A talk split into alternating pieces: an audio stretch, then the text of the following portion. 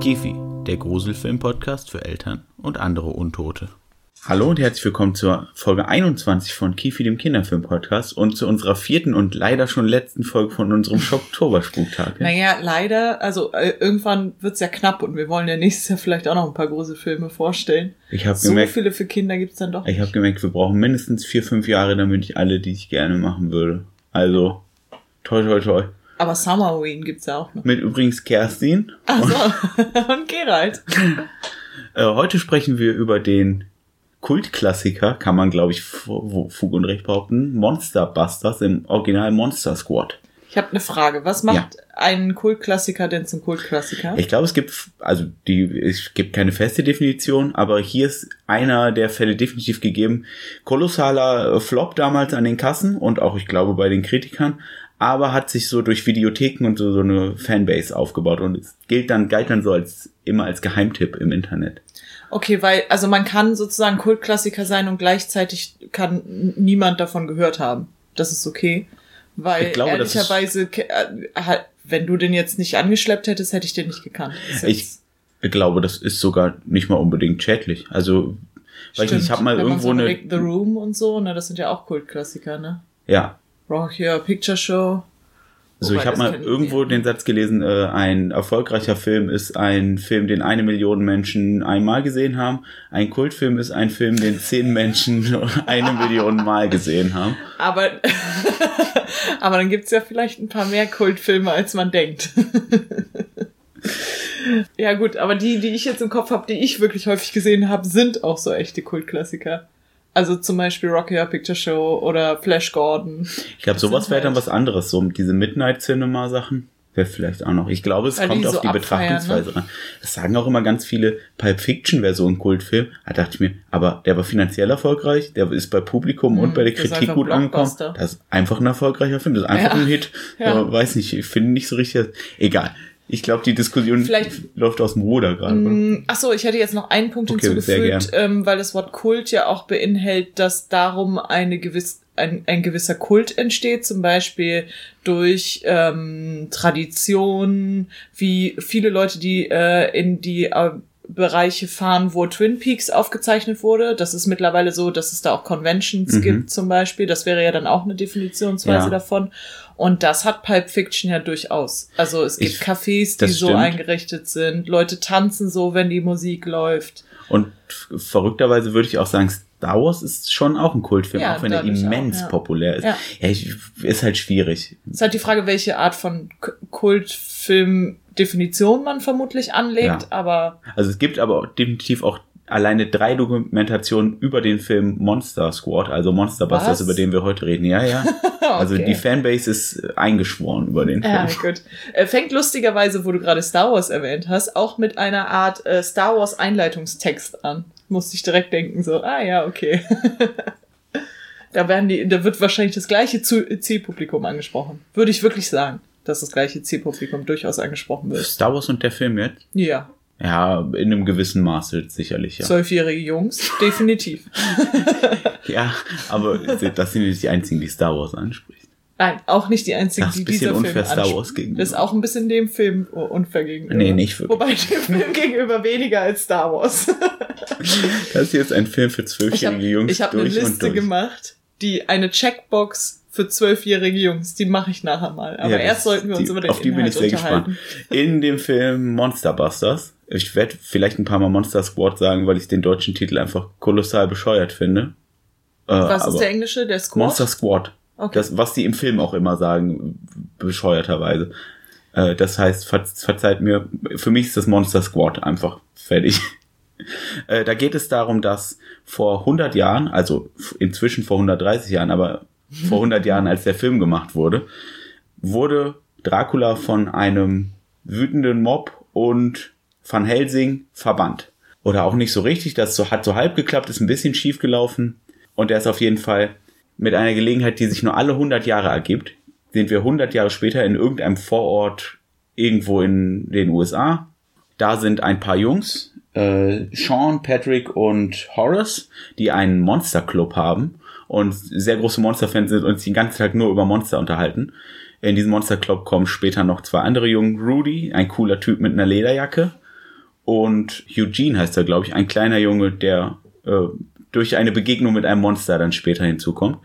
Auf jeden Fall ist dieses Amulett, das Dracula gehörte, das ein wichtiges Artefakt ist, damit ein böses Ritual vollzogen werden kann oder eben auch die Verbannung, es ist für beides gut, ist in diesem kleinen Vorort gelandet. Und deswegen hat sich Dracula per Flugzeug auf den Weg gemacht in dieses Dorf. Und er schafft es in dem Dorf, als er dann ankommt, auch noch 4 Freunde quasi zu aktivieren. In einem Sumpf lebt nämlich das Sumpfmonster oder Gill-man. Oder schwimmt dahin, das wissen wir nicht so genau. So genau ist es nicht klar. Ich glaube sogar, dass angedeutet wird, dass es definitiv von weiter weg kommt, weil es hat ja auch noch den Sarg von Frankenstein dabei. Und auf dem Sarg steht halt drauf Bayern. Der Sarg, der ist mit aus dem Flugzeug gefallen, in dem Dracula war. Die kam ja aus Europa. Das ist, man sieht, wie das in den Sumpf fällt. Genau, dass der Gill-man bringt den Sarg von Frankenstein mit, den die mit einem Blitz wiederbeleben. Irgendwo lebt noch ein Mann, der ein Werwolf wird, der kommt auch. Und eine Mumie bricht aus einem Museum aus und schlurft auch in diesen Sumpf. Und so ist die Monstertruppe versammelt um diese 5 Monster. Um es jetzt ganz kurz zu machen, die 5 Jungs finden immer mehr raus, dass diese Monster da sind, weil sie ein Tagebuch von Van Helsing haben und durch einen alten Mann, der Deutsch kann, dieses Buch übersetzen lassen. Das ist auch einfach ein Deutscher, ja. Ja. Genau. Und fangen an, diese Monster zu stoppen. Dabei hilft denen insbesondere die kleine Schwester vom Protagonisten Sean, die sich nämlich mit Frankenstein anfreundet. Und es kommt dazu, dass die sich vorbereiten und dann zu einem fulminanten Action-Spektakel-Standoff, in dem quasi alle Monster gegen die Kinder und andere Dorfinsassen kämpfen. Und schlussendlich die Kinder gewinnen. Wer hätte damit gerechnet? Ja, genau. Das ist doch, das reicht doch erstmal als Zusammenfassung, würde ich sagen. Lass mich raten, warum du diesen Film ausgesucht hast und warum du ihn mir gezeigt hast damals auch schon. Ich weiß ja, dass du ein großer Monster-Fan bist. Das ist korrekt. Und das ist natürlich total schön, hier die Universal-Monster nochmal so vereint zu sehen und wirklich die Szene, wo Dracula sie alle heranruft. Da stehen sie halt auch in so einem Art Sumpf-Setting und mit so Licht von hinten. Gewitter, ja. Und das ist wirklich, und die halten einfach auch einige Sekunden drauf, weil ehrlicherweise ist das auch ein bisschen der Höhepunkt des Films natürlich. Da weiß man, die paar Leute, die eigentlich ins Kino angezogen werden sollten, du hast gerade gesagt, es war ein Flop, aber die Leute, die zu Hause auf den Sofas saßen mit der VHS-Kassette, die waren alle glücklich über diesen Moment. Und das so, sind ja auch. Yeah, und das ist, alle sind vereint. Das sind ja auch alles Kostüme, also gar keine Effekte. Ja. Das sind wirklich 5. Und gut gemachte Kostüme, ja. 5 Schauspieler in wirklich ziemlich cool gemacht. Nur sind wirklich das Langweiligste ist das von Dracula. Aber das ist ja im Prinzip ein blass geschminkter Typ mit einem Umhang. Ja, und auch das ist nicht schlecht. Und selbst der sieht cool aus, aber die anderen sind halt echt fantastisch. Ja. Insbesondere das vom Gill-man gefällt mir echt sogar besser als das im Original, muss ich wirklich sagen. Du hattest auch gesagt, die Universal-Monster, die sind natürlich nicht geschützt, im Sinne, weil die Stoff, also auf denen das beruht, ist ja einfach viel zu alt, als dass sie das schützen könnten, aber das Design ist von denen geschützt. Das heißt, sie sehen alle auch ein bisschen anders aus als die Universal-Monster. Aber wie Interpretationen davon und komplett nachvollziehbar, sofort erkennbare Interpretationen. Also, auch wenn man jetzt nur das Design, das Universal-Design, das alte von Frankensteins Monster kennen würde man sofort erkennen, dass das Frankensteins Monster ist. Und der Gill-man, also der, nochmal für alle, das Sumpfmonster, sieht fast auch ein bisschen aus wie das in Hotel Transylvanien. Da habe ich noch überlegt, ob die das nicht eher von diesem Sumpfmonster inspiriert haben. Ja, oder es gibt sicherlich mehr als die 2 Filme, die alten Filme, die ich mit dem Gill-man gesehen habe. Sicherlich sieht er auch mal irgendwann irgendwo so aus. Ja. Ich meine, es ist halt so eine Fisch-Mensch-Mischung, ne? Ja, er hat mehr so einen Froschkopf dann auch. Ja. Aber also wirklich cooles Design, coole Szene, und da habe ich auch so gedacht, ja, da warst du bestimmt gerade sehr glücklich auch in dem Moment, als du diese Szene gesehen hast, und alle anderen Monster-Fans da draußen auch. Ich gucke den Film auch wirklich sehr gerne und gar nicht so selten. Mhm. Ich liebe den, ich weiß gar nicht, ob der überhaupt, auch bevor der hier auf DVD rausgekommen ist in Deutschland, ob es den gab, weil der war mir bis vor wenigen Jahren auch gar kein Begriff. Muss ich ehrlicherweise ziehen. Ich wüsste jetzt auch nicht, dass, weil es gibt ja so ein paar dieser Filme, wo man dann immer mal auch im Free-TV reingeseppt hat, vor allem wenn man als Kind viel Free-TV geguckt hat. Aber der kam mir null bekannt vor. Heißt natürlich nicht, dass er nicht im Fernsehen gelaufen sein könnte. Ja, wenn dann aber nur zu Uhrzeiten, wo ich als Kind nicht Fernsehen geguckt habe, denn... Weil der nämlich FSK 16 hat. Genau, da kommen wir später noch drauf. Genau. Der Film hat eine FSK 16. Aber hört ruhig weiter, wenn eure Kinder schon über, was würden wir sagen, 12 sind. Ja, weil vielleicht kommen wir da später noch zu, dass das durchaus also okay ist. Ein bisschen vielleicht auch, ich weiß nicht, wahrscheinlich hat er in den USA nicht das Äquivalent einer FSK 16, aber sicherlich hat, wie der Film gemacht ist, die Macher zu seinem Flop beigetragen, weil der ist schon nicht ohne. Sollen wir erstmal zu den Sachen kommen, weil es gibt genug Sachen, die problematisch an dem Film sind, aber sollen wir erstmal zu den Sachen kommen, die mega cool sind an dem Film? Mega cool an dem Film ist zum Beispiel... Also, dass da Leute mitgewirkt haben und das haben wir jetzt bei den letzten Monsterfilmen auch gehabt. Und das finde ich auch immer wieder gut, dass da Leute mitgewirkt haben, die wirklich Bock auf Monster hatten. Das sieht man an den Kostümen, das sieht man an den Szenen, wie die inszeniert werden, aber auch solche Sachen wie, da gibt es halt eine Hommage dann an den Original Frankenstein. Und zwar, wie die kleine Schwester vom Hauptprotagonisten Frankenstein trifft. Und die beiden dann auch sich anfreunden in dem Moment, was wir noch nicht wissen. Und da sitzt die Schwester an einem See und spielt und ist auch, und wer das Original gesehen hat, das heißt, mit dem Original meine ich halt das aus den, ich glaube, 30ern war der erste, der kennt diese Szene. Und er weiß auch, dass es eine wichtige Szene ist, weil die Szene nämlich zeigt, dass Frankenstein eigentlich, also Frankensteins Monster, eigentlich ein Monster ist, was dem Menschen total aufgeschlossen ist und ja erst vom Mensch zum Monster gemacht wird. Zumindest in der Betrachtungsweise, also zumindest wie Mary Shelley es geschrieben hat und wie es in der Szene aus dem 30er-Jahre-Film auch ein bisschen rauskommt. Denn er versucht dort nämlich mit dem Mädchen sich anzufreunden und in den 30er-Jahre-Film bringt er sie dabei aus Versehen um, weil er halt groß und kräftig und ungelenk ist sozusagen, seinen Körper auch noch nicht beherrschen kann. Mhm. Mir gefällt, die Szene ist ein super gutes Beispiel darum, weil ich an dem Film so mag, weil das ist, wie gesagt, eine Hommage an den 30er-Jahre-Film, sieht man ja, aber es ist auch so eine Art Entwicklung für Frankensteins Monster, weil, wie du ja gesagt hast, er bringt dieses Mädchen aus Versehen um und in diesem Film schafft er es aber, dass er der beste Freund von dem kleinen Mädchen wird. Und das ist ganz zuckersüß, sowieso die Geschichte zwischen den beiden, da gibt's auch noch ein ganz, also ein tragisches Ende, weil ja am Ende die Monster besiegt werden und das heißt leider auch, dass das Frankenstein-Monster besiegt wird und das ist wirklich ganz zuckersüß, wie die beiden sich voneinander verabschieden und das Frankenstein-Monster aber auch weiß, dass es von der Welt gehen muss und das kleine Mädchen es aber so lieb gewonnen hat. Ja. Aber was ich damit meine ist, die Szene funktioniert nicht nur gut als Hommage, sondern sie funktioniert auch gut von der Erzählweise, was der Film nämlich häufiger macht, weil wir erkennen die Szene als Hommage. Wir wissen, das ist die Szene, Frankenstein lernt das Kind kennen. Und auch wenn wir den 30er-Jahre-Film nicht gesehen haben, in dem Moment ist Frankenstein nämlich noch offiziell böse, soll die Kinder notfalls umbringen, ist nämlich von Dracula geschickt worden, um die notfalls umzubringen.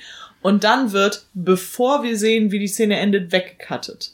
Das heißt, wovon wir ausgehen müssen, wenn wir den 30er-Jahre-Film gesehen haben, oder wenn wir drüber nachdenken, okay, der soll die Kinder umbringen, ist ja eigentlich... Jetzt ist halt das kleine Mädchen tot. Und dann, nächster Cut, sehen wir halt nur, wie das Mädchen kommt. Oh, das dauert sogar echt einige Minuten. Genau, also ganz schön viele Szenen dazwischen. Ja. Und wo man auch einfach im Nichts gehalten wird. Und dann kommt aber die Szene und dann sehen wir das kleine Mädchen und die stellt sozusagen Frankenstein vor. Frankenstein steht so schüchtern hinter dem Baum und das Mädchen holt ihn wirklich so an der Hand noch hinter dem Baum her und sagt, ja, das ist Frankensteins Monster, das ist mein neuer Freund. Und alle anderen rennen halt weg und sie steht dann da mit dem Monster. Die Jungs aus dem Monsterclub. Genau. Weil die Schwester versucht die ganze Zeit da mitzumachen, aber es ist halt die nervige kleine Schwester und deswegen darf sie nicht. Und das ist quasi so, sie denkt, das könnte jetzt ihr Aufnahmeritual sein. Aber sie ist die Einzige, die dann auch keine Angst vor Frankensteins Monster hat. Absolut. Aber das macht der Film an einigen Stellen so zu erzählen, dass wir erstmal ein bisschen im Ungewissen gelassen werden und das macht er wirklich gut. Also man kann den eine Zeit lang, vor allem am Anfang, auch als krassen Monsterfilm lesen, bis man dann merkt, nee, vielleicht ist es doch eher so eine Buddy-Komödie oder so. Ja. Wo zufällig auch Monster dabei sind, die besiegt werden müssen. Teenager erleben eigentlich eine lustige Sommerwoche. Genau. Das Genre. Ja, richtig. So. Es ist auch Teenager in einem Baumhaus-Club-Treffen im Sommer. So. Also das Setting eigentlich auch. Und dabei bleibt's auch. Und es sind lustige Gags dabei und so. Schon ganz gut. Ja, und wirklich total viel. Also die, immer wenn man sich die Charaktere unterhalten sieht, gerade am Anfang unterhalten die sich ja irgendwie darüber, wie Monster sind und warum der Wolfmann eine Hose getragen hat, aber alle anderen Kleidungsstücke kaputt gehen. Das ist total, der eine trägt auch die ganze Zeit so ein Stephen King Rules T-Shirt. Das fand ich auch schon super lustig. Das hab ich nicht gesehen. Es gab auch noch eine andere Szene, die natürlich für alle Monsterfilm-Fans fantastisch war das Monster im Wandschrank-Szene. Ja. Möchtest du einmal kurz erzählen? Ja, der kleine Junge, der später dazukommt, Eugene, den haben wir davor, glaube ich, wenn dann höchstens mal kurz gesehen. Ja. Der steht auf jeden Fall bei seinem Papa im Schlafzimmer und sagt, Papa, da ist ein Monster in meinem Schrank. Und der Vater steht sofort auf, oh, da ist ein Monster in deinem Schrank. Na, dann komme ich mal mit. Und geht so mit. Und macht die Tür auf. Ah, hier sind ja ganz viele Monster. Los, raus, Monster. Und der kleine Junge steht so daneben mit ganz großen Augen noch. Papa, da ist noch ein Monster. Ah. Nee, ich glaube, er sagt wirklich, nein, das Monster ist im Wandschrank. So. Weil er noch nicht mal mehr diese imaginären Monster, weil er hat ja jetzt wirklich ein Monster, genau. Das Monster ist im Wandschrank. Und der Vater macht den Wandschrank auf, guckt aber noch nicht mal hin, sagt dann, jetzt, aber guck mal, es ist auch schon gegangen. Und wir und Eugene, die halt da hingucken, sehen, die Mumie steht halt im Wandschrank in echt. Also und wirklich eine fantastische Szene. Der Vater guckt nicht mal mehr hin, so, ja, jetzt sind ja alle Monster weg. Und geht wieder schlafen. Aber das Gute ist, es ist jetzt auch nicht so eine schlimme Erschreckensszene, wie wenn man den Schrank aufmacht, da steht ein Monster drin, weil in dem Raum ist es ja einfach taghell und der Vater macht die ganze Zeit so Faxen, so als ob er krasse Monster aus dem Raum schieben würde und dann steht die da einfach so, die Mumie, klettert danach auch aus dem Fenster. Ja, wir sehen, glaube ich, auch nur noch die so Bandagen am Fenster hängen. Genau, richtig. So, Eugene ist nicht wirklich in Gefahr, aber es ist einfach tatsächlich eine sehr witzige Szene. Auch witzig ist, wie die Monster dann am Ende umgebracht werden, weil sie unterhalten sich ja auch am Anfang darüber, wie man die Monster umbringen könnte und finden dann auch ganz lustige Wege. Ja, mir gefällt ja tatsächlich am besten, weil die unterhalten sich ja, das Rudy, der coole Junge, der mit der Lederjacke, damit der mitmachen darf, wobei die eigentlich schon wollen, dass der mitmachen darf, weil das ist der Coole und der kann die auch vor den Bullies beschützen, aber die haben so ein bisschen die Regel, wer in den Monsterclub darf, der muss sich auch mit Monstern auskennen, deswegen testen die ihn so und stellen dem Fragen. Dann fragen sie ihn auch, wie kann man einen Werwolf töten? Er sagt, ja, mit einer Silberkugel. Und sonst? Und sagt, gar nicht. Und die anderen zählen halt so ganz viele Sachen auf, wie man den Werwolf doch umbringen kann. Und tatsächlich ist das ja so das Monster, das von den Kindern am meisten malträtiert wird. Also die treten dem in die Eier, wie sie wortwörtlich sagen in dem Film. Sie jagen ihn mit Dynamit hoch, schmeißen ihn aus dem Fenster. Alles überlebt der Werwolf, außer als Rudy ihn zum Schluss mit einer Silberkugel abschießt. Noch sowas ist ja auch wieder, weil Monster sind ja auch immer so ein bisschen tragische, nicht immer, aber oft so tragische Figuren wie eben Frankenstein. Der Werwolf war auch und gut. Der Werwolf ja auch, weil der weiß, dass er ein Werwolf ist und steht noch, bevor wir ihn das erste Mal als Wolf sehen, steht er als Mensch in der Polizeiwache und möchte ins Gefängnis gesteckt werden, weil Vollmond ist. Und er entkommt auch später einmal Dracula und ruft die Polizei und sagt, dass Dracula angreifen wird. Tagsüber bindet Dracula ihn auch an einen Stuhl, damit er nicht weglaufen kann, weil nur während er ein Werwolf ist, würde er bei Dracula mitmachen und dann wirklich, und dann ruft er noch ganz schnell auch den Polizisten an und warnt ihn. Und der Polizist, der Seans Vater ist auch noch. Genau, dadurch kann er auch nachher eingreifen. Und auf jeden Fall, als Rudy ihn dann erschießt und mit der Silberkugel liegt er am Boden, hat sich in seine menschliche Form zurückverwandelt und sagt noch, als letztes bedankt er sich dafür, dass sie ihn getötet haben. Ja. Auch ganz schön bitter. Ja, da gibt's aber auch so ein paar Tränendrückszenen. Über eine werden wir uns ja auch später noch unterhalten, aber dann ein paar Mal sind mir ein paar Tränchen geflossen. Ja. Ist schon auch alles sehr dramatisch dann. Ja, die Mumie wird getötet, indem sie sitzen auf einem, hinten auf so einem Pickup quasi, die paar Kinder, und die Mumie hängt so dran und sie binden einen Teil der Bandagen an einen Pfeil und schießen den gegen einen Baum und dann wird die Mumie so aufgewickelt, weil das Auto halt weiterfährt. Eine winzig kleine Sache, die ich wirklich lustig fand, war, dass wir am Anfang die Szene sehen, wo Dracula in dem Verlies mit den Särgen ist, noch vor 100 Jahren in Transsilvanien. Und dann sehen wir auch Verwandlungen. Die Verwandlungen finde ich übrigens alle relativ kindgerecht. Das sind nicht so fiese Body-Horror-Verwandlungen, sondern die sind vollkommen in Ordnung. Also zumindest so ab so 11, 12 Jahren vollkommen okay. Dann sehen wir auf dem Boden nicht nur Ratten, wie wir es normalerweise sehen, sondern wir sehen Gürteltiere. Und darüber habe ich mich total gefreut, weil das ist ja immer dieses Tiere der Nacht, aber dann sieht man halt immer nur Wölfe und Ratten. Das sind so die Klassiker halt. Und Fledermäuse, und da liefen dann einfach ein paar Gürteltiere rum. Was? Aber ja, gut, einerseits cool, andererseits soll das in Rumänien sein. Das hat überhaupt nicht gepasst. Da gibt's halt einfach keine Gürteltiere. Ich dachte auch so, okay. Aber ich habe mich gefreut über diese Gürteltiere. So oft sieht man Gürteltiere auch nicht, deswegen. Genau. Das stimmt. Kein große Filmstars sind die. Sind halt nur nachts wach. Ne? So, die anderen Monster sterben auch. Also Dracula wird gepfählt, aber sowieso, bevor er fast gestorben wäre. Und der Gill-man wird, ehrlich gesagt, das finde ich ein bisschen unwürdig fast schon, weil der wird einfach mit einer Shotgun abgeschossen. Aber ich glaube, das funktioniert, weil... Ja, klar funktioniert das, aber das hätten die sich halt nicht was Cooleres ausdenken können? Ja, gut. Das Coole an der Szene ist ja einfach, dass das der Protagonist, der ihn erschießt, gegen seine Bullies steht halt. Ja. Die Szene ist auch nicht schlecht. Ich denke mir nur jedes Mal, wenn ich den Film sehe, der Gill-man ist eigentlich sogar cool gemacht. Der kommt ja dann auch so aus der Kanalisation in dem Moment und bringt von hinten so ein paar Polizisten um. Und dann wird der so langweilig, würdelos einfach einmal mit einer Shotgun abgeknallt. Weißt du, was der Werwolf bis dahin alles durchgemacht hat? Dem wurde in die Eier getreten. Vom gleichen Protagonisten übrigens. Wo du gerade gesagt hast, dass Dracula gefällt wurde. Vorher gibt's noch eine 1A-Szene, die wie er einfach auf ein kleines Kind zuläuft und alle möglichen Polizisten von der Seite kommen und versuchen, ihn anzugreifen. Wirklich er geht nicht läuft. Straight weiter. Er geht straight weiter und bringt die so nebenbei um oder wirft die einfach zur Seite. Und das ist wirklich eine ganz fantastische Szene. Die hätte noch länger sein können. Die ist sogar echt, die hat echt wenige Schnitte. Die fährt die Kamera seitlich mit Aufgehhöhe. Ja, die hat am Anfang hat die einmal einen Schnitt, aber dann während diesem Einschnitt geht er so lang, also auch im besten Michael Myers Schlendern. Ja, voll. Und da muckst er bestimmt 6 Polizisten, obwohl der bringt die eigentlich nicht um, aber er macht die kampfunfähig. Ja. Ja, doch, den einen, da habe ich auf jeden Fall einen Nackenknacken hören. Ja. Naja, dazu mehr gleich beim FSK besprechen. Also. Ja, der Film, also wir sagen jetzt die ganze Zeit, mit Shotgun und dann Pfeil und Bogen wird geschossen und die fällen den.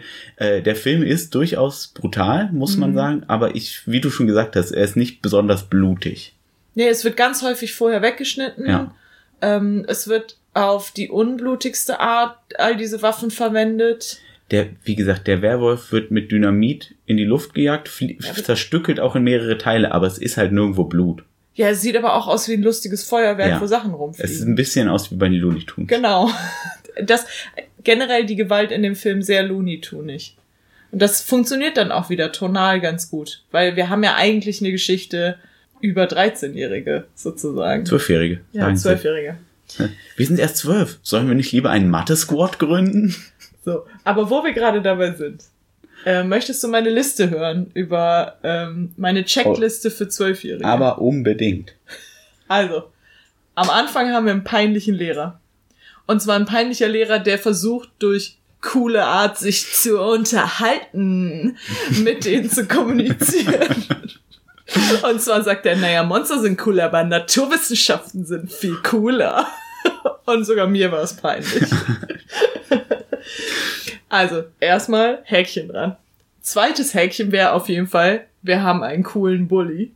Und der coole Bulli ist so cool, er fährt nicht nur ein BMX-Rad, er hat außerdem noch eine Lederjacke an, darunter das weiße Stand-by-Me hochgekrempelte T-Shirt, hat hier diese Tolle, also diese Gel-Tolle und hat immer auch eine zigarettenähnliche Sache im Mund. Ich glaube, einmal raucht er auch definitiv. Ich glaube auch, aber erst zum Ende hin, wenn er ein bisschen abgeklärter ist. In der Schule hat er einen Lolli halt im Mund. Ja.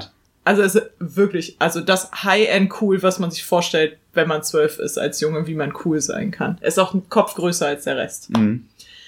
Dann, also Checkbox. Dann haben wir das nächste Häkchen wäre auf jeden Fall bei Nerd Talk über Monster. Das hast du ja schon erwähnt. Aber es werden auf jeden Fall, das ist so, was Big Bang Theory, glaube ich, über Staffeln durchgezogen hat als Gags.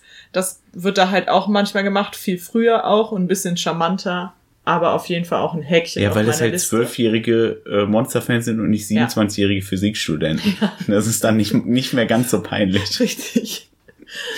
Das nächste Häkchen auf meiner Liste für also im Film für 12-jährige Jungs ist, es gibt eine nervige kleine Schwester, die mitmachen will. Und das Schlimmste ist, und die Mutter sagt auch noch, sie darf mitmachen. Nicht nur das, sie muss mitmachen, weil er muss auf sie aufpassen. Das ist ja so ein ganz dicker Haken auf so einer Liste, weil das kann ja wohl jedes Kind nachvollziehen, dass das gar nicht geht. Die nächste Check ist natürlich, dass sie eine Bande haben und die Bande ist exklusiv. Sie entscheiden selbst, wer reinkommt und sie treffen sich immer in einem Baumhaus, das wurde schon gesagt, aber auch wichtiger Punkt.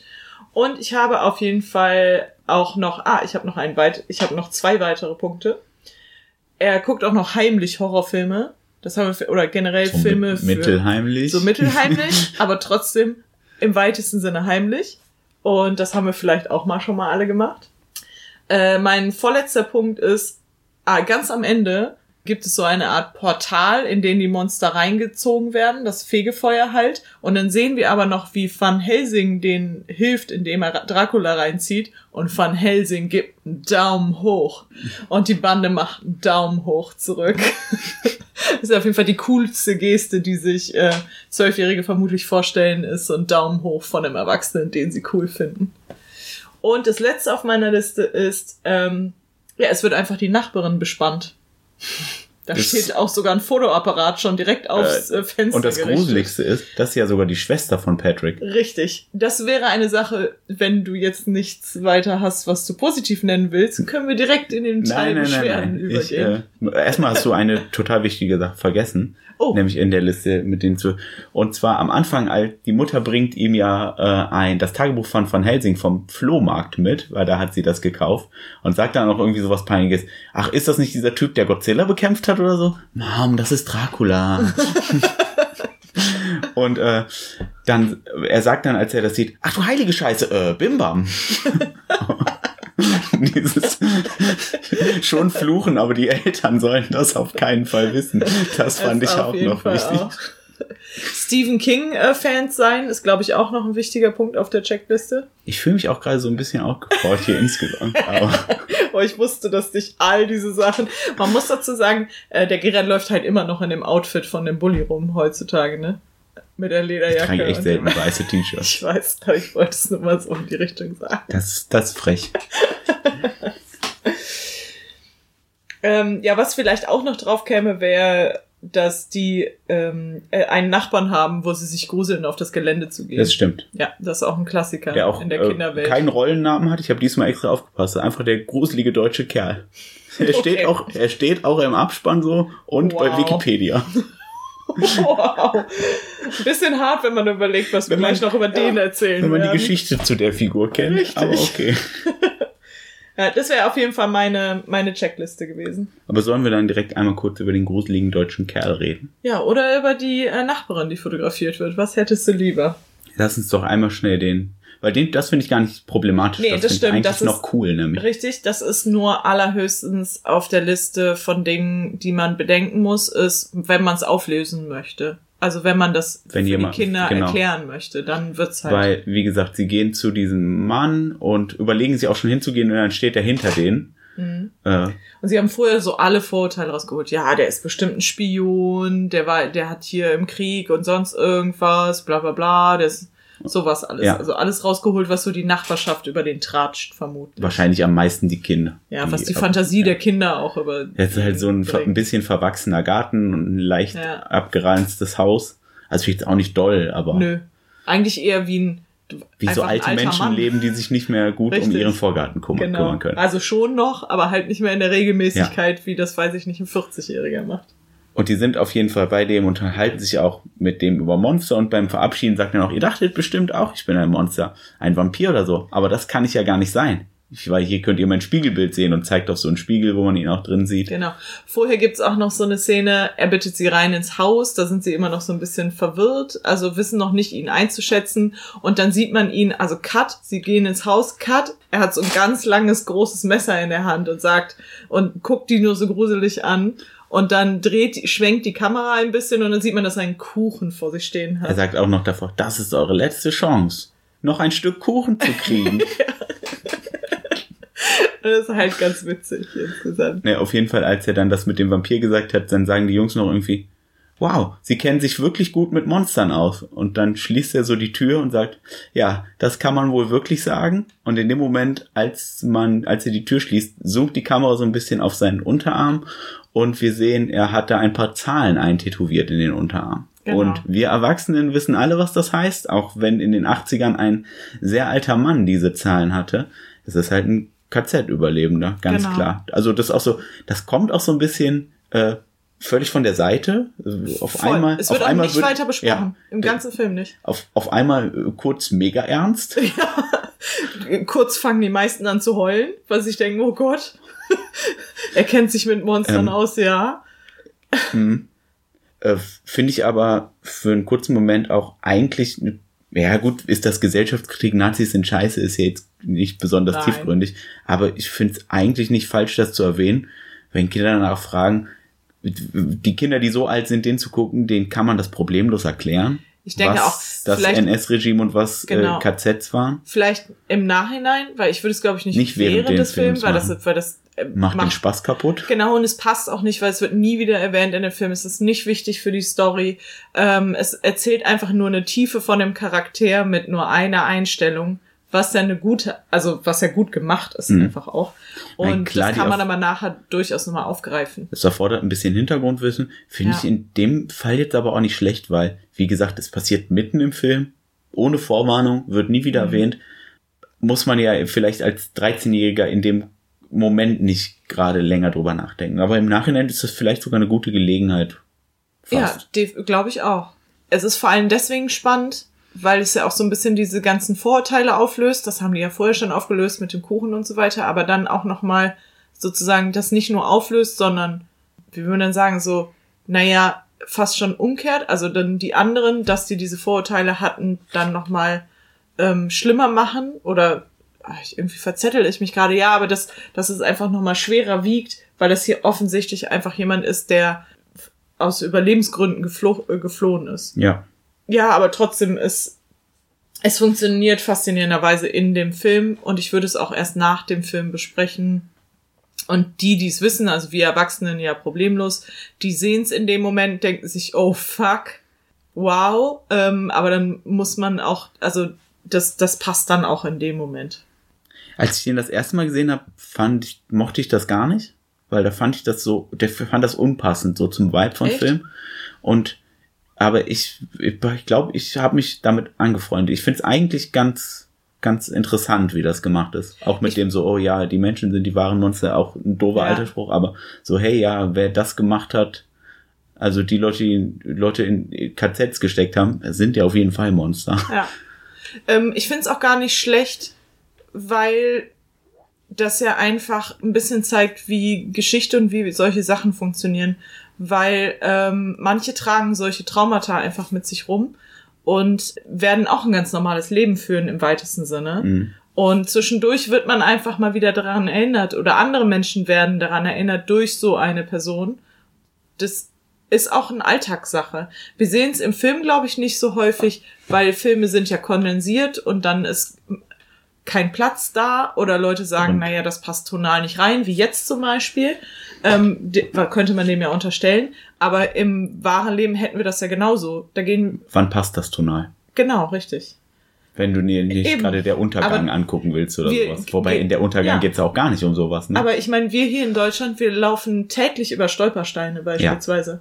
Das ist auch nichts, also klar ist das was anderes als ein wirklich tatsächlich Überlebender, der so ein Zeichen hat und das durchgemacht hat, ist natürlich was anderes als ein Stolperstein. Ihr wisst, was ich meine. Aber die heißen ja schon auch Stolpersteine, weil die dich aus diesem Alltagstrotz einmal... Genau. Und das ist so eine Szene, das ist ein Stolperstein. Und das machen Filme ja gar nicht so häufig, weil du wirst ja auch rausgerissen. Du gibst so ein bisschen die Immersion auf in dem Moment vielleicht auch, oder eigentlich ist nicht so viel Platz. Man könnte dir auch unterstellen, du nimmst 5000 Themen noch mit rein, die gar nicht reinpassen. Oder wie du schon sagst, es ist ein bisschen abgedroschen zu sagen, Menschen sind die größten Monster. Ja, aber so ist es nun mal auch. Ich meine, der Spruch kommt ja nicht von irgendwoher. Ja, ne? Definitiv. Und ich fand es auch okay, weil man muss auch dazu sagen, dass wir relativ viele Szenen haben, die auf Deutschland zurückgreifen. Und vielleicht noch so einen kleinen Seitenkommentar dazu zu geben, dass das nicht die schlimmsten Monster sind, die aus Deutschland kommen, ist auch irgendwo okay. Weil wir haben ja Frankenstein, da steht auch auf dem Sarg drauf, Bavaria, also Bayern. Wir haben die Szene in Transsilvanien, wo die ja Deutsch sprechen, weil das Siebenbürgen ist. Das deutsche, das Van Helsing Tagebuch wird als deutsches Tagebuch geclaimt, obwohl wir schon überlegt hatten, dass Van Helsing, glaube ich, eigentlich Holländer ist. Ich glaube schon. Ja. Also, es hebt er aber auch wirklich. Ja, ist ja auch wurscht. Aber was ich damit sagen will, ist, warum das nicht in so einer kleinen Sekunde die Kinder nicht stört, aber Erwachsene verstehen, ansprechen. Wie gesagt, beim ersten Mal hat es mich gestört, seitdem kann ich der Szene auch durchaus echt was abgewinnen. Ja. Und gerade in dem Kontext für Kinder, entweder bemerken die es nicht und fragen nicht nach, und dann kann man ja selbst auch entscheiden, mache ich das Fass auf, mache ich es nicht auf. Und ich finde, es wiegt dann so schwer, jemand, der ja auch ausgeschlossen wird von den Kindern, weil der als grummeliger alter Mann wahrgenommen wird. Dabei ist er sehr freundlich. Genau, und das wiegt dann doch viel schwerer, wenn wir wissen, dass das ein ein KZ-Flüchtling ist. Vielleicht nicht mal Flüchtling. Vielleicht Überlebender, genau, ja, das stimmt. Wahrscheinlich kein Flüchtling, ehrlich gesagt, wenn er in einem KZ war. Ja, Überlebender. Und das, klar, macht auch nochmal diese Tür auf zu, vielleicht sollte ich mir mal angucken, warum die Nachbarn so kacke sind. Mhm. Ich möchte noch ganz kurz zwei Sachen sagen, die ich cool fand, dann können wir zu den einigen problematischen Dingen kommen. Und zwar fand ich den, wie haben wir schon gesagt, der Vater von Sean ist Polizist, der auch so zu so ein paar Orten gerufen wird, wo was mit den Monstern war. Und der Partner von dem, der ist mega lustig. Das hat fast so den Eindruck, dass die so ein Lethal Weapon-mäßiges Cop-Duo sein könnten. Mhm. Aber man sieht viel zu wenig von denen, dass ich das jemals rausfinde. Aber der ist halt so ein Sprücheklopfer. Der hat mir ganz gut gefallen, die Figur. Super. Und ich hatte gerade noch was. Ach ja, und mir gefällt richtig gut, dass es einen Geheimgang in dem Haus gibt, in dem Dracula sich versteckt hat. Er zieht einmal an so einer Statue und dann geht so ein Gang auf. Ja. Das hat mir auch mega gut gefallen. Ja. Fangen wir doch mal mit dem Casual-Sexismus und dem Slut-Shaming an. Vielleicht können wir erstmal sagen, von wann ist der Film? 1987. So, und das ist halt ein Film aus den späten 80ern. Das heißt, wir haben kein diverses Cast. Wir haben natürlich... Ich glaube, ich habe gerade eben die einzige schwarze Person genannt. Nämlich und der ist auch noch in einem Comic-Release. Und stirbt sogar, glaube ich. Ja. Also... Ne? Und der hat all die Probleme, die Filme aus den späten 80ern haben, der Film. Ist jedes so. Einzelne. Ja, das ist wirklich ein bisschen traurig. Ja. Okay. Also, die schlimmste Szene, was den Sexismus angeht, mal abgesehen davon, dass wir hier Frauen ausschließlich in typischen Spät-80er Geschlechterrollen sehen, das heißt als Hausfrauen, ist definitiv, außer das kleine Mädchen, aber es ist 5, ist definitiv, sie haben im Baumhaus, also andersrum, Frankenstein sitzt mit im Baumhaus. Frankenstein guckt sich um, guckt aus dem Fenster vom Baumhaus raus, sieht dann genau original in das Fenster, wo ein junges Mädchen, vermutlich um die 15, sich gerade umzieht, drückt dabei aus Versehen auf eine Kamera, die genau dahin gerichtet ist. Genau, war diese Kamera schon ausgerichtet. Wir sehen sogar, wie Rudy das macht in der Szene vorher. Richtig. Was überhaupt nicht besser macht. Nee, aber was einem dann erst aufgeht, dass das passiert, weil sie reden sogar noch über die Schwester in der Szene, aber man hat einfach nicht gesehen, dass Rudy in der Zeit die Kamera, also der in der Lederjacke die Kamera so ausrichtet. Mir ist das schon auch vorher aufgefallen, aber... und nachher sehen wir dann auch noch, dass dieses Foto, was er aus Versehen ausgelöst hat, dabei dann auch noch benutzt wird, um die Schwester zu erpressen. Wir können vom Kontext her definitiv ableiten, dass das ein oben ohne Foto ist. Richtig. Man sieht es nicht tatsächlich, es wird auch nie gezeigt. Genau, ja. Aber der Kontext gibt auf jeden Fall her, dass auf dem Foto die Schwester oben ohne durchs Fenster zu sehen ist. Denn als sie die nachher bitten mitzumachen, will sie erst nicht mitmachen und dann sagen die, naja, wir haben ja hier dieses Foto und wer weiß, dann kommt das aufs schwarze Brett in der Schule und so weiter. Slut-Shaming-Moment Nummer 1 nämlich schon mal. Ja. Ach so, nee, das ist, ja, aber das kommt, das Slut-Shaming finde ich woanders schlimmer. Ja. Aber ja. Aber das finde ich insgesamt, ist halt einfach, ich meine, wenn wir es ins strafrechtliche Niveau bringen, ist das halt einfach Kinderpornografie oder Jugendpornografie. Wahrscheinlich und Stalking. In dem Fall eher. Stalking, genau. Und Herrgott, Erpressung. Von denen ist das die große Schwester, dass der auch nichts dazu sagt. Ja, das finde ich ja fast am gruseligsten. Da habe ich jetzt das erste Mal drüber nachgedacht. Ja. Das ist Patricks ältere Schwester. Und das Gruseligste an der Szene ist ja, die wird in dem Film null verurteilt. Und das liegt daran, dass wir bis lockerflockig in die späten 90er solche Szenen absolut gewohnt waren aus Film. Also das absolut okay fanden, ja dass dass da Leuten hinterhergestalkt wurde von Bäumen mit Ferngläsern. Wie oft passiert das denn in Filmen? Ich finde ja auch, das Allergruseligste daran ist, wenn der Film das überhaupt irgendwie meint, anstatt das einfach als billigen Plot-Device zu benutzen, dann ja lustig. Genau. Und das, was es wirklich unangenehm macht. Weil es gibt dann noch die Szene, warum nämlich gezeigt wird, dass es mindestens für lustig gehalten wird, dass Frankenstein nämlich dieses Foto in der Hand hält, nach oben hält und alle Kinder springen hoch, weil die das halt auch haben wollen. Und oder Patrick nämlich auch. Der Bruder, sogar die kleine Schwester, gut, die ist 5, wahrscheinlich macht die einfach nur mit, aber unangenehm sie. Aber es geht ja noch weiter. Also was daraus passiert... Warum die nämlich überhaupt die Schwester zu irgendwas erpressen wollen, ist dieses Ritual, was mit dem Amulett vollzogen werden muss, beinhaltet auch, dass sie einen Text aus Van Helsings Tagebuch lesen müssen. Und der ist zum einen auf Deutsch und zum anderen muss der von einer Jungfrau gelesen werden. Und weil sie annehmen, dass die Schwester Jungfrau ist, sie fragen die auch und die sagt ja. Erklärt die sich dazu bereit, nach der Erpressung durch dieses Foto da mitzumachen. Sie liest dann diesen Text vor mit der Hilfe vom Scary German Guy in Ermangelung seines Namens. Und dann klappt das nicht, als sie den Text vorgelesen hat. Und dann stellt sich raus, sie ist einfach keine Jungfrau mehr. Und sie sagt. Und das war auch wirklich, der alte Mann fragt so, seid ihr sicher, dass sie Jungfrau ist? Sie steht auch direkt daneben, anstatt dass sie tatsächlich selber. Ach so, okay. Also fairerweise, er fragt sie, bist du sicher, dass sie... Und sie sagt irgendwie sowas wie... Nee, ich hab's mir aufgeschrieben. Okay. Es war Steve, aber das zählt eigentlich nicht. Ja, und das ist auch so. Finde ich ja sogar legitim, muss ich sagen. Wenn sie sagt, das zählt nicht, dann zählt das nicht, Punkt. Dann ist sie einfach für sich noch Jungfrau. Jungfrau sein ist eh ein Konstrukt. Darüber können wir uns gleich unterhalten. Müssen wir vielleicht auch nicht, aber können wir. Und das ich möchte gleich kurz was dazu sagen. Okay. Und das halt auch so, das auch wieder, das ist ja so gemeint, die hat einfach schon und hat gelogen. Das ist einfach unangenehm. Und das wird vorher halt schon die ganze Zeit angedeutet, weil es wird sich über die Schwester unterhalten und dann sagt dann Rudy, ach krass, die ist deine Schwester, die flirtet doch mit jedem oder so, ne? Irgendwie sowas. Und das heißt, die Schwester wird die ganze Zeit, wirklich die komplette Zeit einfach objektifiziert in diesem Film. Und die trägt ja dann letzten Endes nichts zum ganzen großen Finale bei. Ja. Eben, und das nur, weil sie einmal Sex hatte. Ja. Fürchterlich. Ja, stimmt, was es für Konsequenzen hat, ne? Ja. So, also zur Ehrenrettung von ihr, muss man natürlich sagen, hey, du bist noch Jungfrau, wenn du Jungfrau sein willst. Jungfrau ist eh eine Erfindung. Jungfrau sein ist eine harte Erfindung. Und wir wissen ja mittlerweile sogar, das Jungfernhäutchen ist kein Häutchen, sondern ein Schleimpfropf. Der Schleimpfropf ist unterschiedlich groß aus. Entschuldigung, das Wort Pfropf ist ein bisschen eklig. Ich finde das Wort Pfropf so eklig. Sorry, aber mir fällt jetzt keine andere Dings dafür ein, so heißt es halt.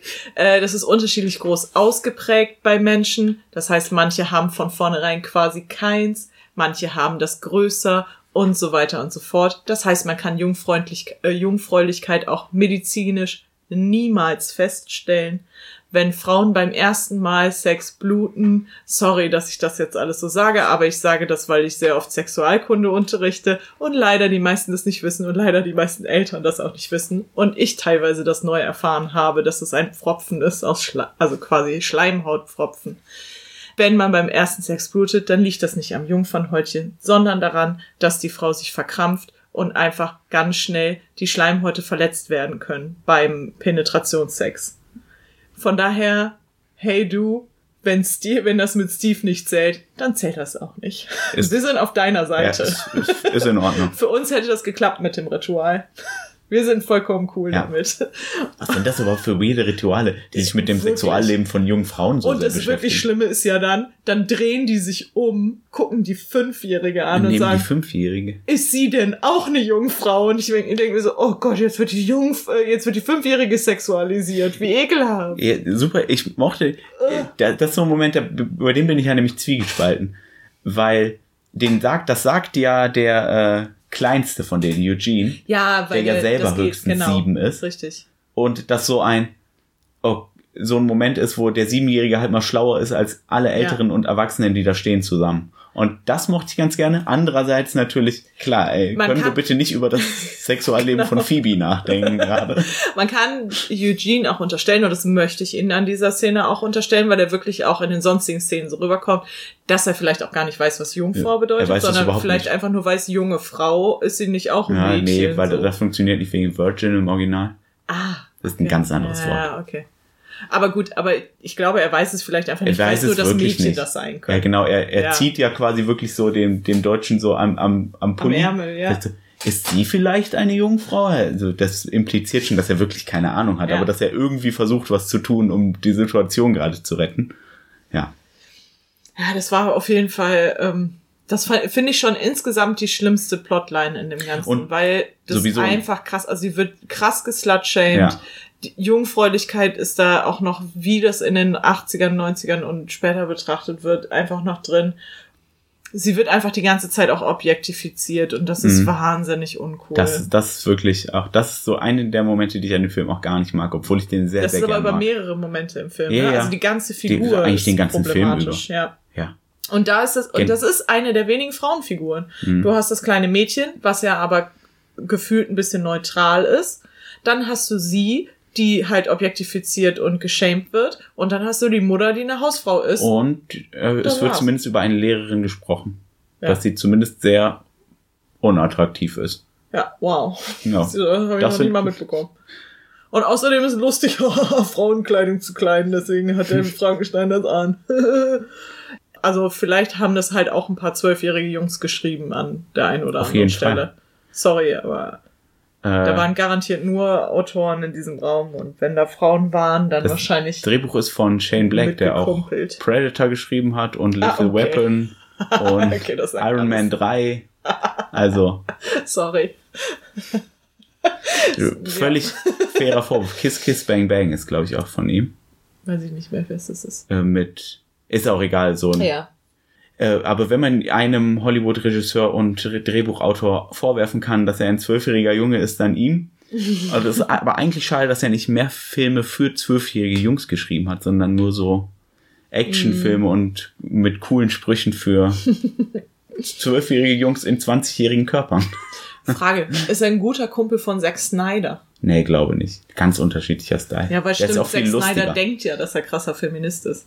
Zack Snyder nimmt auch, glaube ich, der würde nie sowas Lustiges schreiben wie Lethal Weapon. Das ist nämlich ernst genug. Naja, oder er würde es schreiben, aber dann in langweilig und ernst. Ja. Und 4 Stunden länger. Davon ab.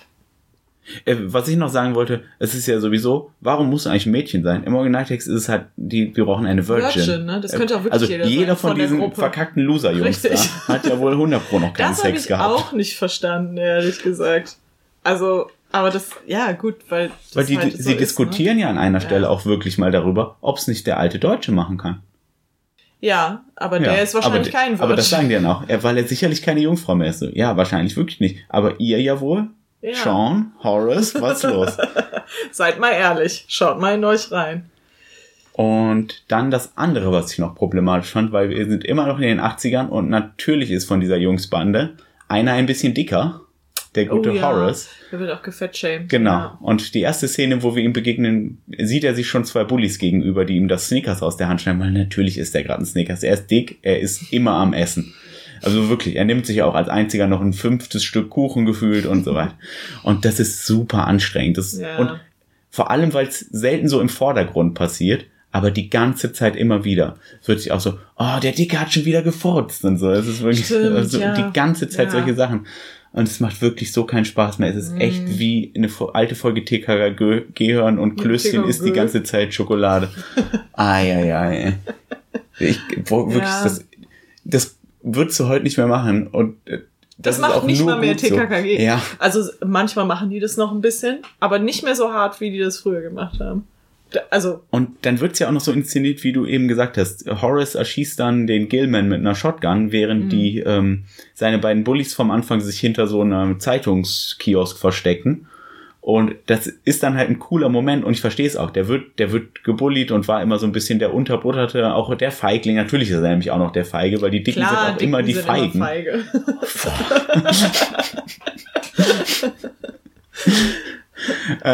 Und dann hat er einmal was richtig Cooles gemacht und so, ja, ey, Horace, ich gönn dir diesen Moment, dass du jetzt mal, aber boah, dass es so inszeniert werden muss, dass er die ganze Zeit... Aber weißt du nicht mehr, was er dann gesagt hat, der Bully?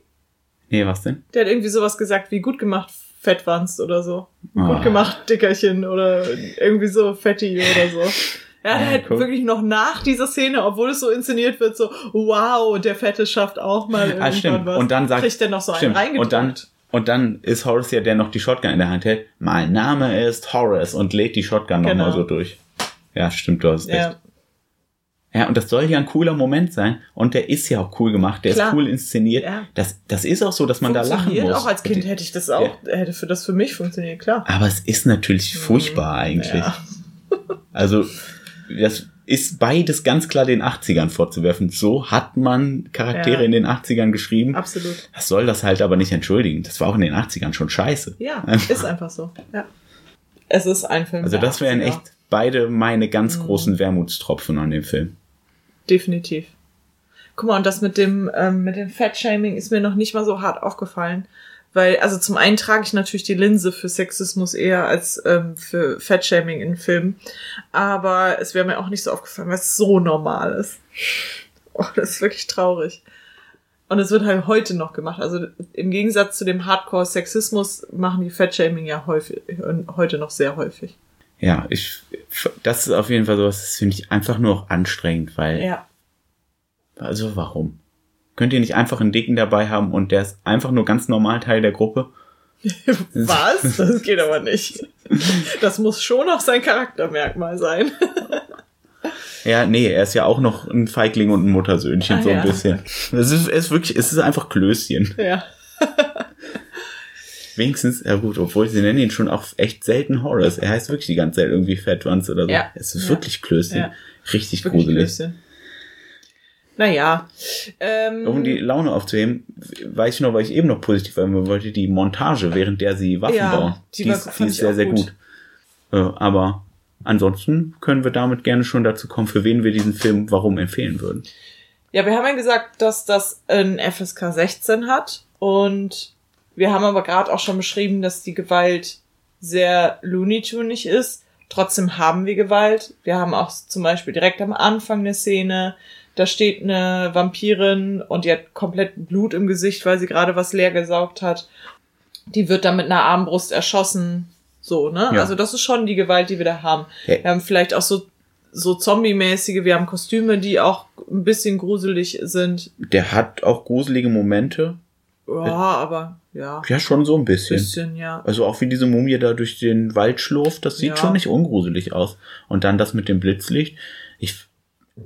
Das ist jetzt kein richtiger Film, wo es hier Jumpscares und sowas gibt, aber der hat schon auch seine darkeren Momente. Ich finde aber sogar, obwohl die Gewalt sehr looney-tunig ist, finde ich die Gewalt krasser als der Horror. Also, darke Momente ja, aber nichts, vor dem man sich so krass fürchten würde, wenn man schon über 11 oder 12 Jahre alt ist. Ja, wobei ich weiß nicht. Es gibt ja die Szene, als Dracula im Flugzeug ist und der Pilot in den Frachtraum geht. und der dann eine Fledermaus an ihm vorbeifliegt und einmal steht Dracula hinter ihm. Das ist schon einen Moment lang gruselig, weil wir natürlich als Publikum Dracula vor dem Piloten sehen und er steht einfach nur so da.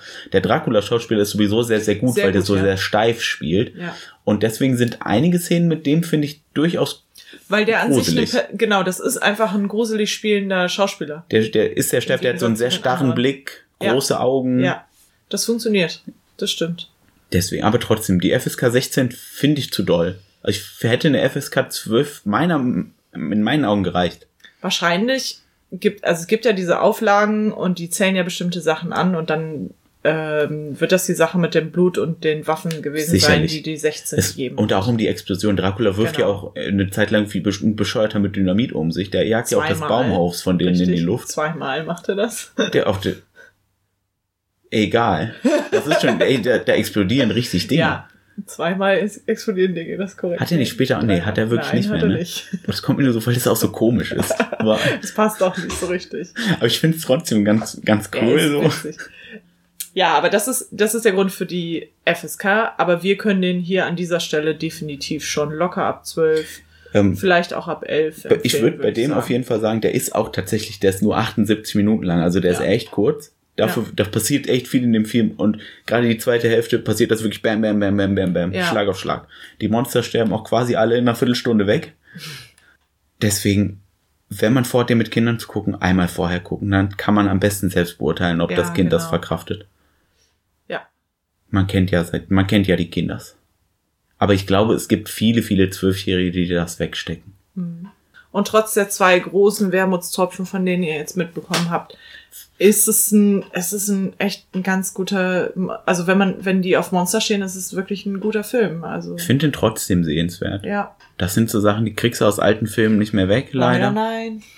Aber manche muss man dann ja wirklich komplett abempfehlen. Aber da muss man dann halt irgendwie einordnen und dann geht's trotzdem. Kann man ja auch durchaus vorher sagen, sowas. Wenn man, bis sie 12 sind, seine Kinder so nicht so erzogen hat, dass sie sich über Dicke lustig machen, werden die es nicht wegen dem Film anfangen. Ja, definitiv. Und Respekt vor allen Frauen Geschlechtern der Welt. Genau. Hey, dann habt ihr viel richtig gemacht. Dann kommen wir doch zu Filmen, die man sonst noch empfehlen kann, wenn man diesen Film mochte oder die Kinder diesen Film mochten. Ich glaube, dass man Hotel Transylvanien nochmal empfehlen kann an der Stelle. Also ich meine, auch wenn wir es gemacht haben. Natürlich, aber wenn du, das ist trotzdem ein lustiger Film mit den gleichen Monstern. Und es ist auch lustig, wenn man zum Beispiel kurz vorher mal den Film gesehen hat, die Monster nochmal anders zu sehen. Das stimmt. Also es funktioniert auch im Double Feature. Ich finde ja eigentlich auch am meisten, das hat jetzt dann leider nicht so viel mit unserem Halloween-Monat zu tun, aber wie ich schon am Anfang gesagt habe, der ist eigentlich ja in das Genre Teenager-Jungs erleben einen witzigen Sommer. Auf jeden Fall Goonies und Stand By Me.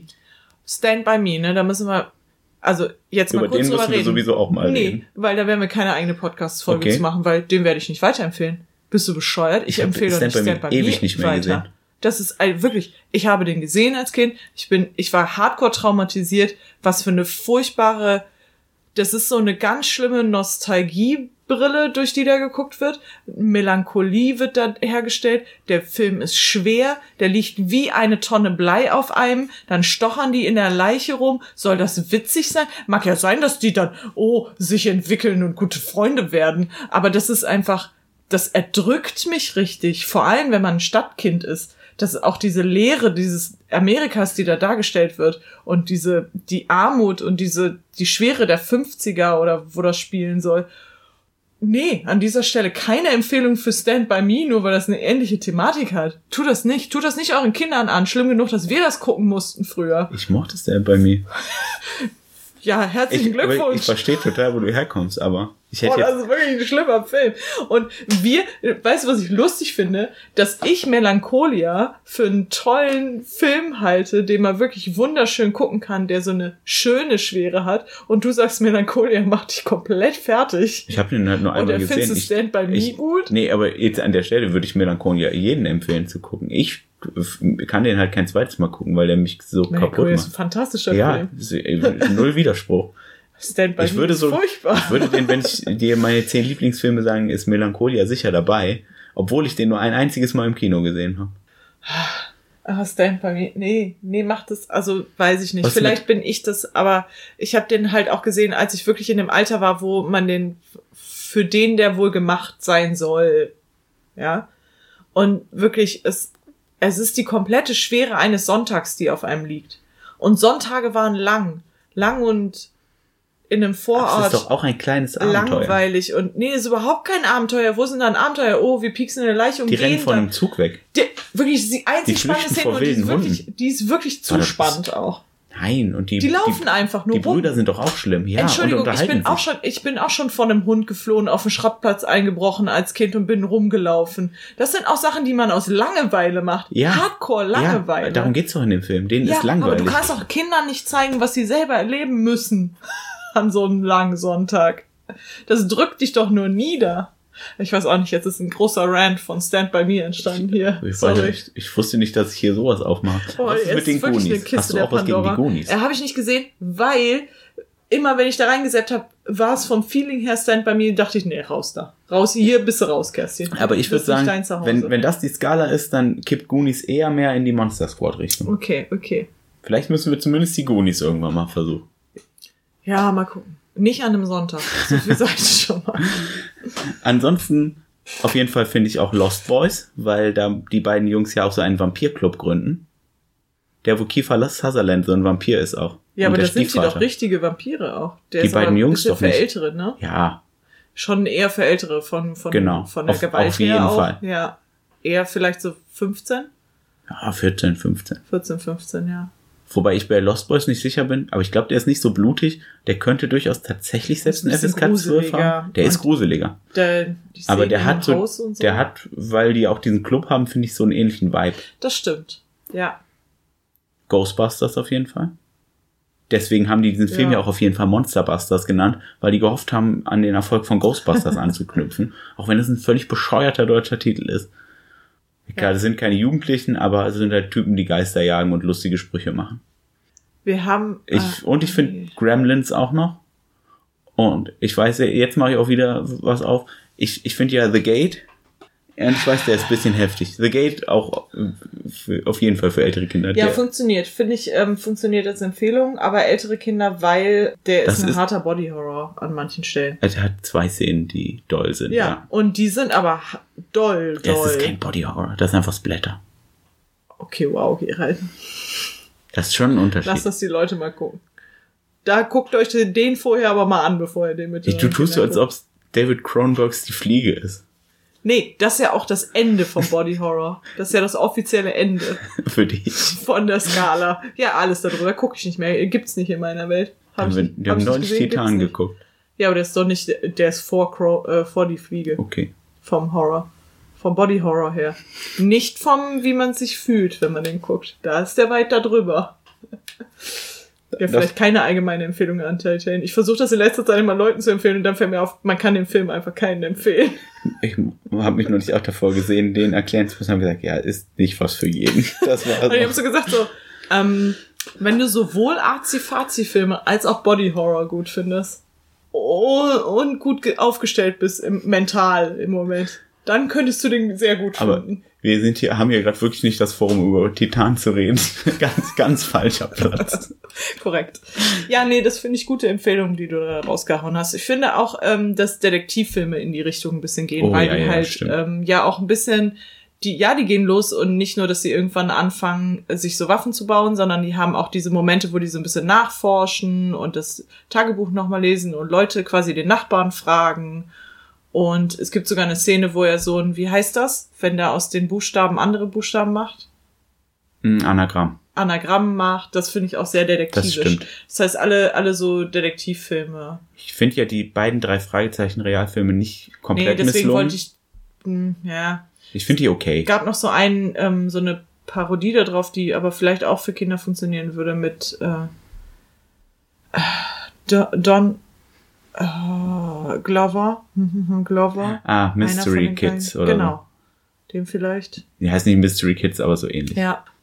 Ich finde auch, dass die Fear Street und Gänsehaut-Sachen einen ähnlichen Vibe haben wie Monster Buster. Die alten. Ja. Die Serie. Das stimmt. Ja, die würde ich da auch noch zu empfehlen. sowieso für Kinder. Einen Horror kann man, glaube ich, sagen, die alte Gänsehaut-Serie, genau, die ist super. Kann man, glaube ich, recht vorbehaltlos empfehlen. Da sind auch einige Folgen echt deftig. Und die Folgen sind meistens kurz genug, dass da nicht noch Fettshaming und aber Sexismus meistens nicht mehr. Alles. Kommt alles vor. Alles? Okay, Mist. Sind das halt auch Sachen aus den 80ern. 4 Staffeln und so 100 Folgen Zeit, wirklich, ist aus den 90ern, aber wirklich alles an Klischees auch irgendwann mit unterzubringen. Findet ihr eine Liste, wo die halbwegs erträglichen Folgen oder so im Internet besprochen werden? Vielleicht bereiten wir das für nächstes Jahr vor. Mal gucken. Um noch zu sagen, wo man Monster Busters sehen kann. Das geht nämlich leider nicht so einfach. Es gibt anscheinend diese Amazon-Kanäle, die man zubuchen kann. Da ist er bei den Kabel 1 Classics dabei. Mhm. Aber auch nur noch die nächsten 11 Tage. Also wenn die Folge raus ist, noch so 9. Ansonsten ist er nirgendwo im Streaming enthalten. Man kann den bei Amazon Prime mieten für 4€. Sonst auch echt nirgends. Super verrückt. Und auch die DVD ist recht teuer. Ich habe die vor 5-6 Jahren für, keine Ahnung, so 8-9€ gekauft. Auch im Saturn noch. Da muss die dann wohl aber gerade neu gewesen sein, nehme ich an. Und jetzt kriegst du die nicht mehr für unter einen 20, leider. Und jetzt habe ich mich gefragt, wenn man bei Amazon einen Film mietet, kann man den dann nochmal gucken oder kann man den einmal gucken? Man kann den 48 Stunden lang, sobald man den das erste Mal gestartet hat, so oft und so viel gucken, wie man will. Weil unsere Empfehlung war ja, den einmal noch zu gucken, bevor. Ja, das stimmt. Aber das ist drin. Wie gesagt, 48 Stunden hat man Zeit. Also wenn man den an einem Freitagabend mietet und dann guckt, wenn die Kinder im Bett sind, dann hat man auch quasi bis Sonntagabend Zeit, den irgendwo ins Wochenende zu integrieren. Okay. Ja, klingt doch ganz gut.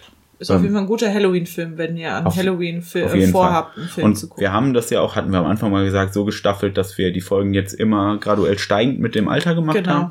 Der ist jetzt wirklich was für die älteren Kids. Aber für die richtige Super-Empfehlung. Jetzt haben wir ja im Prinzip einen Film rausgehauen für 12-jährige Jungs, auch wenn wir nicht so gern auf das Label... das ist ein Jungsfilm, sorry. Ja, auch wenn wir nicht das Label bedienen wollen. Deswegen würde ich jetzt zuletzt noch gern eine Filmempfehlung für 12-jährige Mädchen raushauen, den aber, glaube ich, auch Jungs gucken können. Und zwar den neuen The Craft. Ich glaube, der ist von 2019 oder so. Das kann sein. Ja, ist nicht der beste Film, aber wenn ihr auch für eure 12-Jährige noch einen Film sucht, dann geht der auch auf jeden Fall klar. Und vielleicht auch den alten The Craft. Der heißt, glaube ich, der Hexenclub. Ja, nee, den würde ich eher ein bisschen älter gucken. Ja, aber ich mag den. Ja, aber da eher so ab 14 vielleicht. Ja, das stimmt. Ja. Dann bleibt uns noch zu sagen, dass wenn ihr uns irgendwas schreiben wollt oder finden wollt, dann findet ihr uns unter @kifipodcast bei Instagram und auch bei Twitter. Oder ihr könnt uns gerne eine Mail schreiben unter kifipodcast@gmx.de. Und damit wünschen wir euch noch ein wunderschönes Halloween. Wir werden uns übrigens am Halloween-Wochenende nicht bei euch melden. Ja, nächste Woche gibt's höchstwahrscheinlich keine Folge. Wir haben was vor. Es wird keine Folge geben. Stimmt. Es gibt Punkt. Ist jetzt eine Woche Pause. Richtig. Wir haben Termine. Auf dem Standesamt. Tschüss. Tschüss.